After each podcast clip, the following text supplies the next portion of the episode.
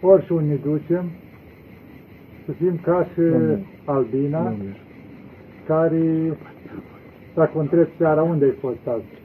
Am dus, m-am plimbat, am căutat miere, am cutare. Și ce ai văzut? Flori. Dar altceva, nu, flori.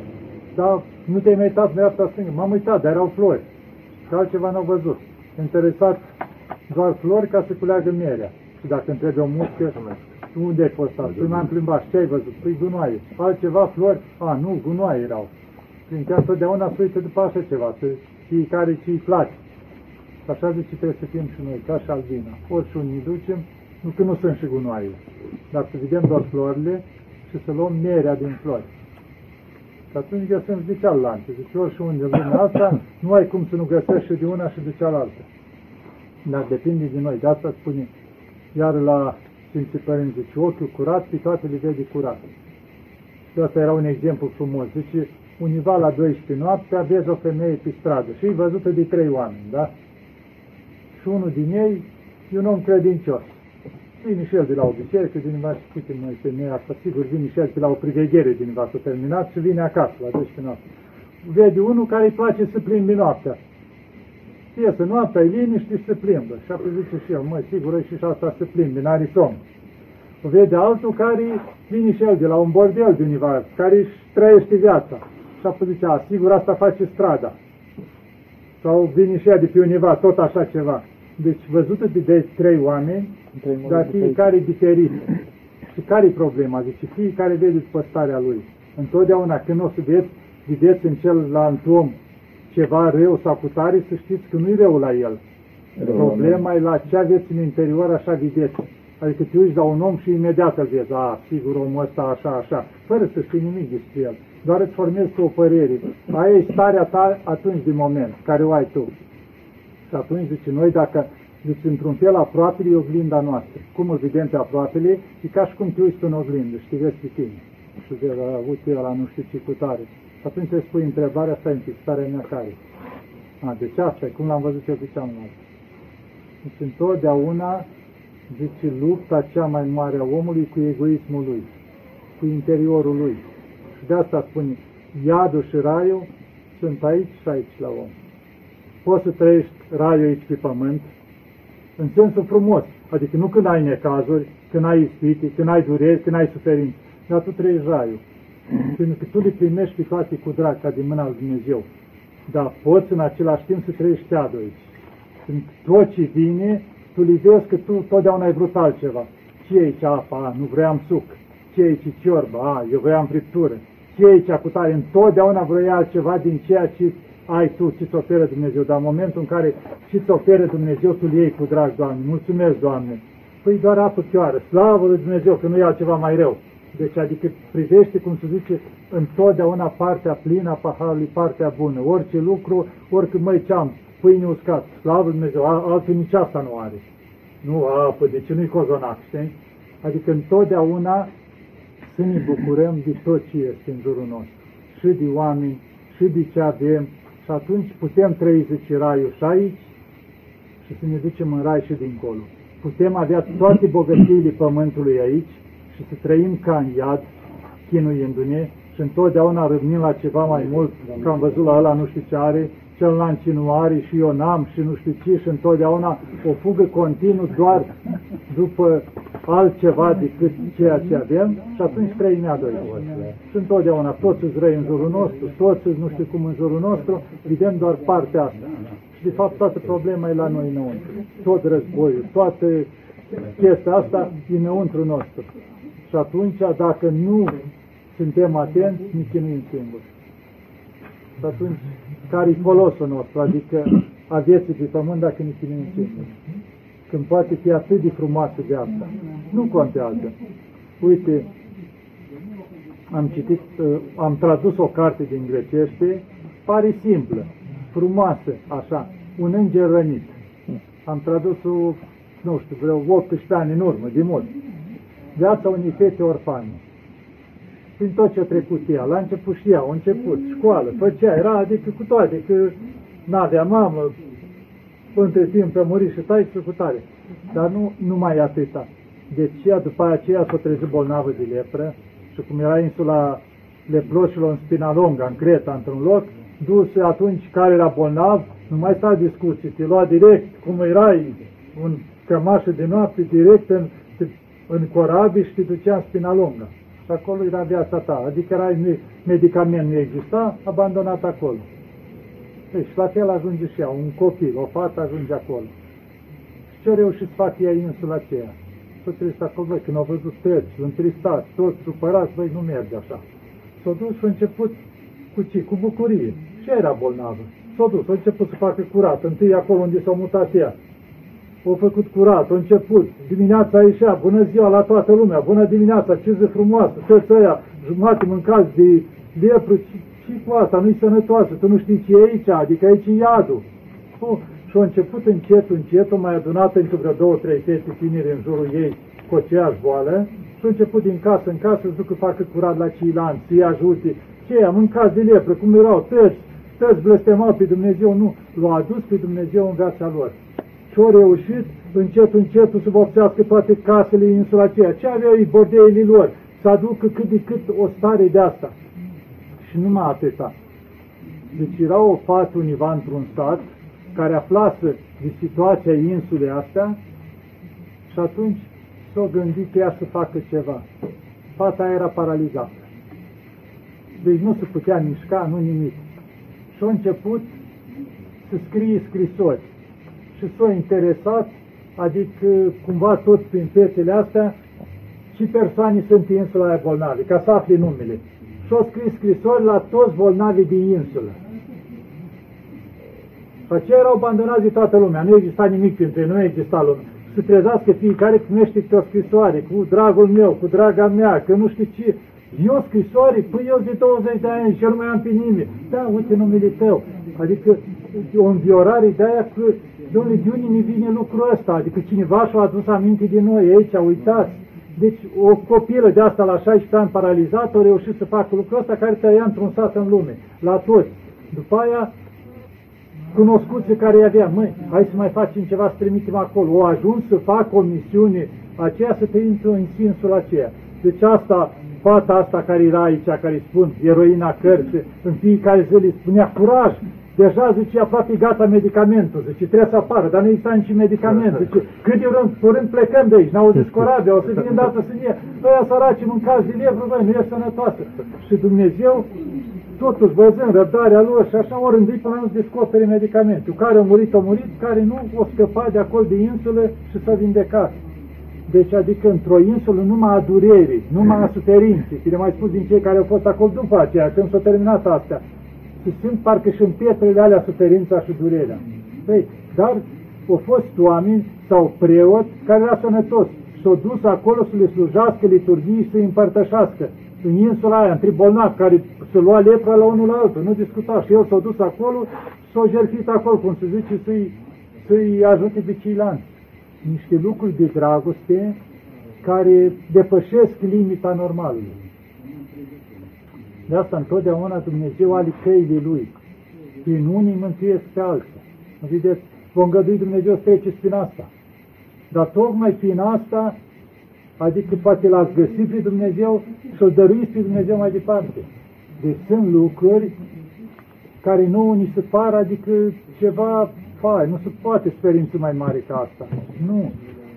Deci sunt lucruri care de fapt sunt binecuvântare. Am întâlnit familii care îmi spunea, aveau 3-4 copii și le-a venit un copil cu sindromul Down sau cu altă boală, ceva.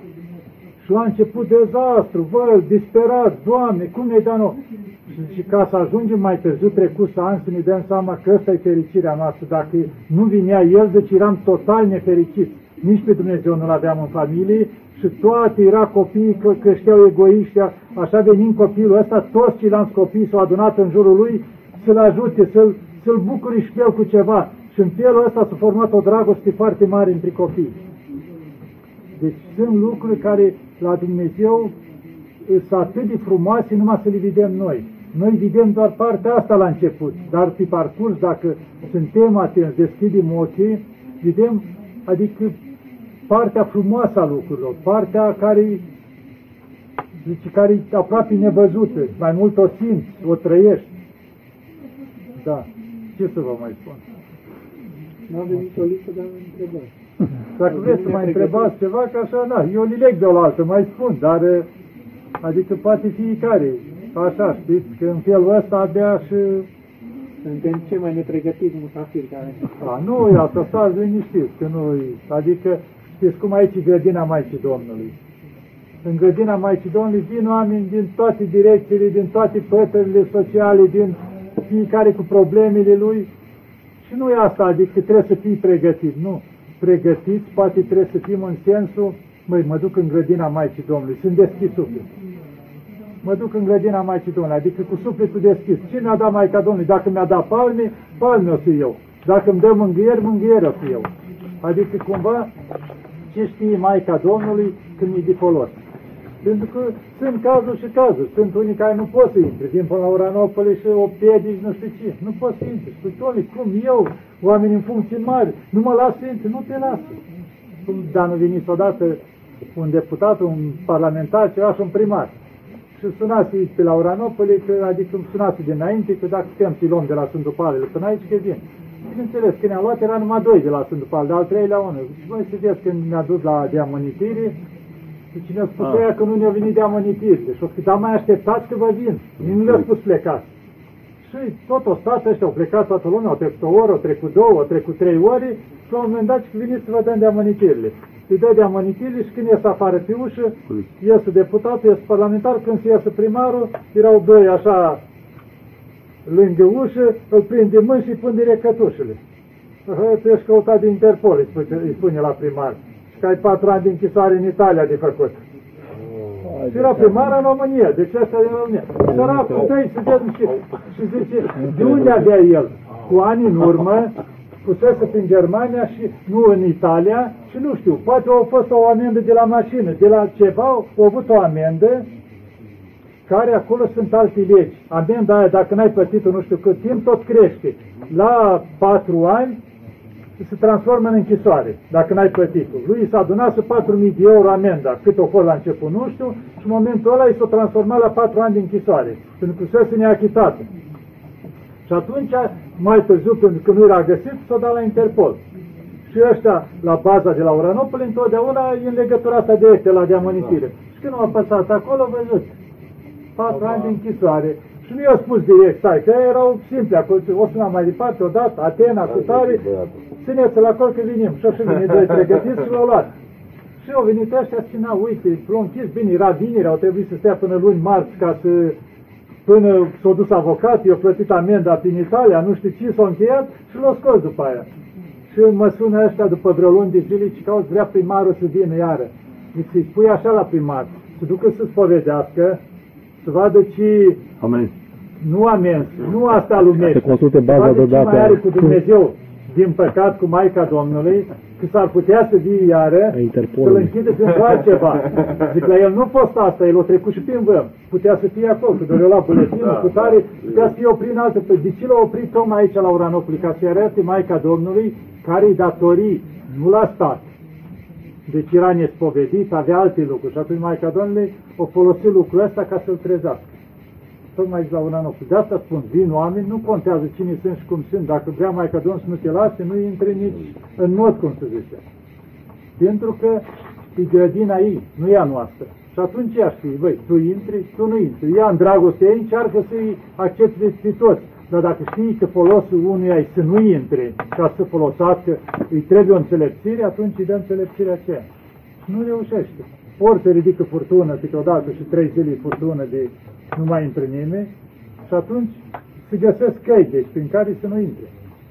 De asta aici am spus și grădina Maicii Domnului, după cum s-a arătat și la starițul de la Sfântul Pavel, fostul stariț, Andrei, în urmă cu vreo 40 de ani, așa ceva. El era, uh, nu era stariț la perioada aceea și a fost trimis la Mitocul Mănăstirii, undeva mai aproape de Filindarul. Este acolo zonă unde au mai au mănăstiri pe Mitoc, tot în cadrul Sfântului Munte. Și odată, na, fiind singur acolo, avea bisericuța și avea o leacă de vii și avea grijă să ocupa de ce avea mănăstirea acolo. Și o coborât până la malul mării, fiind aproape acolo, că mai aducea marea, lemne, cu tare și îl mai găsea lemne uscate, ceva aducea la chirie, fiind un pic mai sus chiria. Și când coboară, vede pe o stâncă o femeie îmbrăcată în negru cu vincios, așa. Și Și stătea pe o stângă și avea trei cărți în braț, așa. Și eu când am văzut femei aici, în Sfântul Munte, zice, zice, da, ce cauți aici? Zice, s-au gândit că, da, pe la timpurile alea erau cu răbile mai, mai mici, mai cum erau, zice, poate un naufragiat, zice, ei naufragiat, s-a întâmplat ceva, zice, nu. Și bine, dar ce face aici? Și eu stăpâna locului acestea. De mintea lui era legată să nu priceapă ce înseamnă lucrul ăsta. Și zice, poți să ajut cu ceva? Păi nu poți dacă eu sunt stăpâna. Și dar ce scrie în cărțile alea? Acum văzut că scria într-o carte. Păi zice, uite, într-o carte îi scriu pe cei care vizitează Atosul și pleacă. Într-a doua îi scriu pe cei care stau în Atos da, ani de zile, dar la urmă tot pleacă. Și într-a treia îi scriu pe cei care stau toată viața și mor în Sfântul Munte. Hmm. Dar mai întrebat el ceva, tot nedumerit și la urmă, nu că nu pot să ajute, și ăla, cum se zice, trăistuța s-a dus la chilie acolo. Fiind după amiază timpul vecenii, s-a dus să aprindă candelele să facă vecenia. Și când au ajuns în fața icoanei Maicii Domnului să aprindă candele, a dat-o tresărit, același clip. Și bă, leu, era Maica Domnului, discurs, a ieșit, nu s-a mai închioțat, fugă la mare. Maica Domnului, Maica Domnului, nimic. Și o căzut pe locul unde era Maica Domnului, Maica Domnului, te rog, vreau să te mai văd dată. Și în momentul ăla au simțit o mireazmă de mir, dar nu mai văzut nimic. Adică Maica Domnului a arătat prezența, dar abia atunci l-au făcut să înțeleagă. Chiar discutam cu un părinte la Sfântul Pavel, care a fost călugărit de stariță ăsta Andrei. Și odată chiar am discutat mai mult, mi-am mai povestit el mai multe așa. Deci era o fire, era foarte revnitor, dar o fire iute, stariță ăsta Andrei. Și chiar el m-a călugărit pe mine. Și zice, odată când era la Sfântul Pavel, înainte de a fi stareț, avea duhovnic, un duhovnic vestit mare la Caracalu, unul codrat. Și a avut el o ispită în mănăstire și supărat zice, plec, plec, gata, mă să spun la duhovnic că plec. Și s-a dus la duhovnic și zice, părinte, gata, uite ce mi-a făcut ăștia, nu mai rezist, nu mai pot. Da, ai dreptate, mai să făcea duhovnic, ai dreptate. Și eu spus asta tot și așa, ai dreptate, tot ce spui tu, da, măi, săracul de tine, pe ce ăsta s-a răcărit, a spus tot și el era hotărât să plece, venise cu bagajul, tot. Și părinte, așa era el mulțumit că l-a înțeles duhovnic. Părinte, uite, am plecat cu bagajul, acum unde mă duc? Vreau să mă duc în cutare loc, nu știu ce. El acum așa, stă duhovnicul, se uite la el, zice, ai să mă ascultă ce spun? Te ascultă într toate, părinte. Era sigur că i-a dat dreptate, acum, bun. Uite, dacă mă asculți, atunci ai promis că mă asculți, îți iei bagajelul și te duci înapoi în mănăstirea ta. Asta s-a făcut mic, dar promisese că asculte. S-au luat, s-au dus și la scurt timp. După aia au rânduit Dumnezeu și au ajuns tari acolo și au făcut multe lucruri și tot el mai este un lucru la Sfântul Pavel, că se revin, că acum chiar mi l-am amintit, era cu semnul îndoiale, pusese canoniza Sfântul Nectarie. Și omul, na, prinsese acum oarecum din viața Sfântului Nectarie, din cei care îl bărfise pe Sfântul Nectarie și au zis multe. Și au fost în viața Sfântului Nectarie care a citit cât au fost prigonit, bărfit, acuzat, bătut, venit luat de poliție, multe. Și mulți credeau lucrurile astea. Era o lucrare a diavolului prin care la mulți de întunica mintea să-l prigonească. Și au ajuns și la el anumiți oameni la stare ăsta în timpul ceala care oarecum erau la curent cu astea. Și era în îndoială și mă, o fi sfânt și ăsta, chiar așa, știi? Zice, eu nu o să-l prăznuiesc, zice. Loc canonizat biserica, dar eu n-am încredere, că el era, v-am zis, o fire mai impulsivă. Și într-o noapte se arată Sfântul Nectare în lumină mare, așa. Și Părinte Andrei, dar de ce nu crezi că sunt sfânt? Nu eu m-am simțit, Dumnezeu m-a simțit. Și eu am fost și eu om ca toți am, dar Dumnezeu m-a simțit. Și în momentul ăla de pentru slavă așa au dispărut. S-o trezit ăsta repede, a doua zi, adunat părință, de azi înainte, la Sfântul Nectare o să facem priveghere în fiecare an și o să fie ca un fel de hram a mănăstirii mai mic. Și de atunci în priveghere s-a construit un paraclis în cinstea Sfântului Nectare la Sfântul Pavel. Deci, l-o așa, i-a dat un învățământ, un învățământ Sfântul cu dragoste, cum se zice. Și în felul ăsta l-a făcut să înțeleagă. Că Sfințul niciodată, rar, mai sunt și cazuri când vin cu bețul. Că este, avem cazul la uh, Sfântul Ioan Gură de Aur, cu Sfântul Chiril. Gândiți-vă, Sfânt și unul Sfânt și altul. Și Sfântul Ioan a fost prigonit, chinuit, trecut, murit în exil, cât o trecut. Și Sfântul Chiril nici nu vrea să-l pomenească. Zice, cum să-l pomenesc eu ăsta care pute acuza la timpul ăla de un episcop că e eretic, că e așa. Și era unul Isidor, un episcop, care era rudă cu Sfântul Chiril, era chiar um.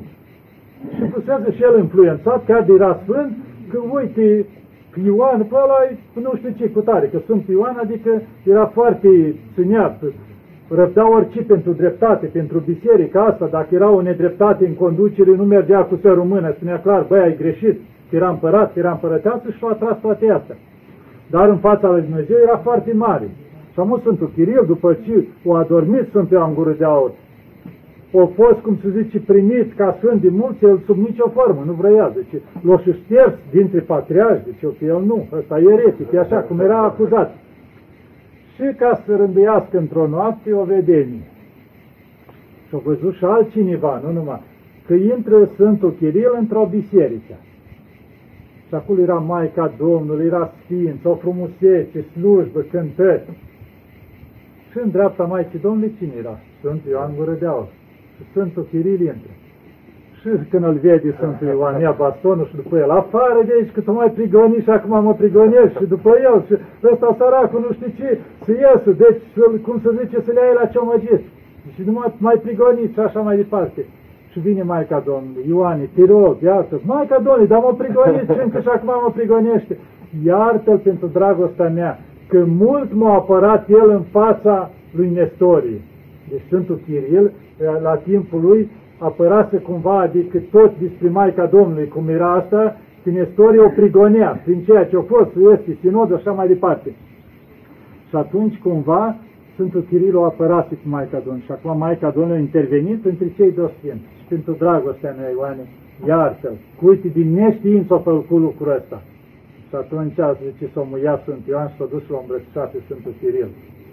Și atunci, după ce a venit și bărbatul ăsta și a spus vedenia Sfântului Chiril, că el întira așa și cu tare, și auleu, să fiu eu, zice, adică prigonitora, cel care e aproape de Maica Domnului și așa, și atunci l-a trecut să-l pominească și să-l și canonizeze și ca sfânt și așa mai departe. Deci vedem uneori, adică au fost lucruri în timp în care din neștiință s-au făcut și lucruri de asta. Și atunci Dumnezeu a lucrat sub o formă să înțelepcească ca să poată să iesă la suprafață adevărul. Da. Ce să vă mai spun? Am o întrebare, cu ultim pe lângă subiect, așa cum... Da.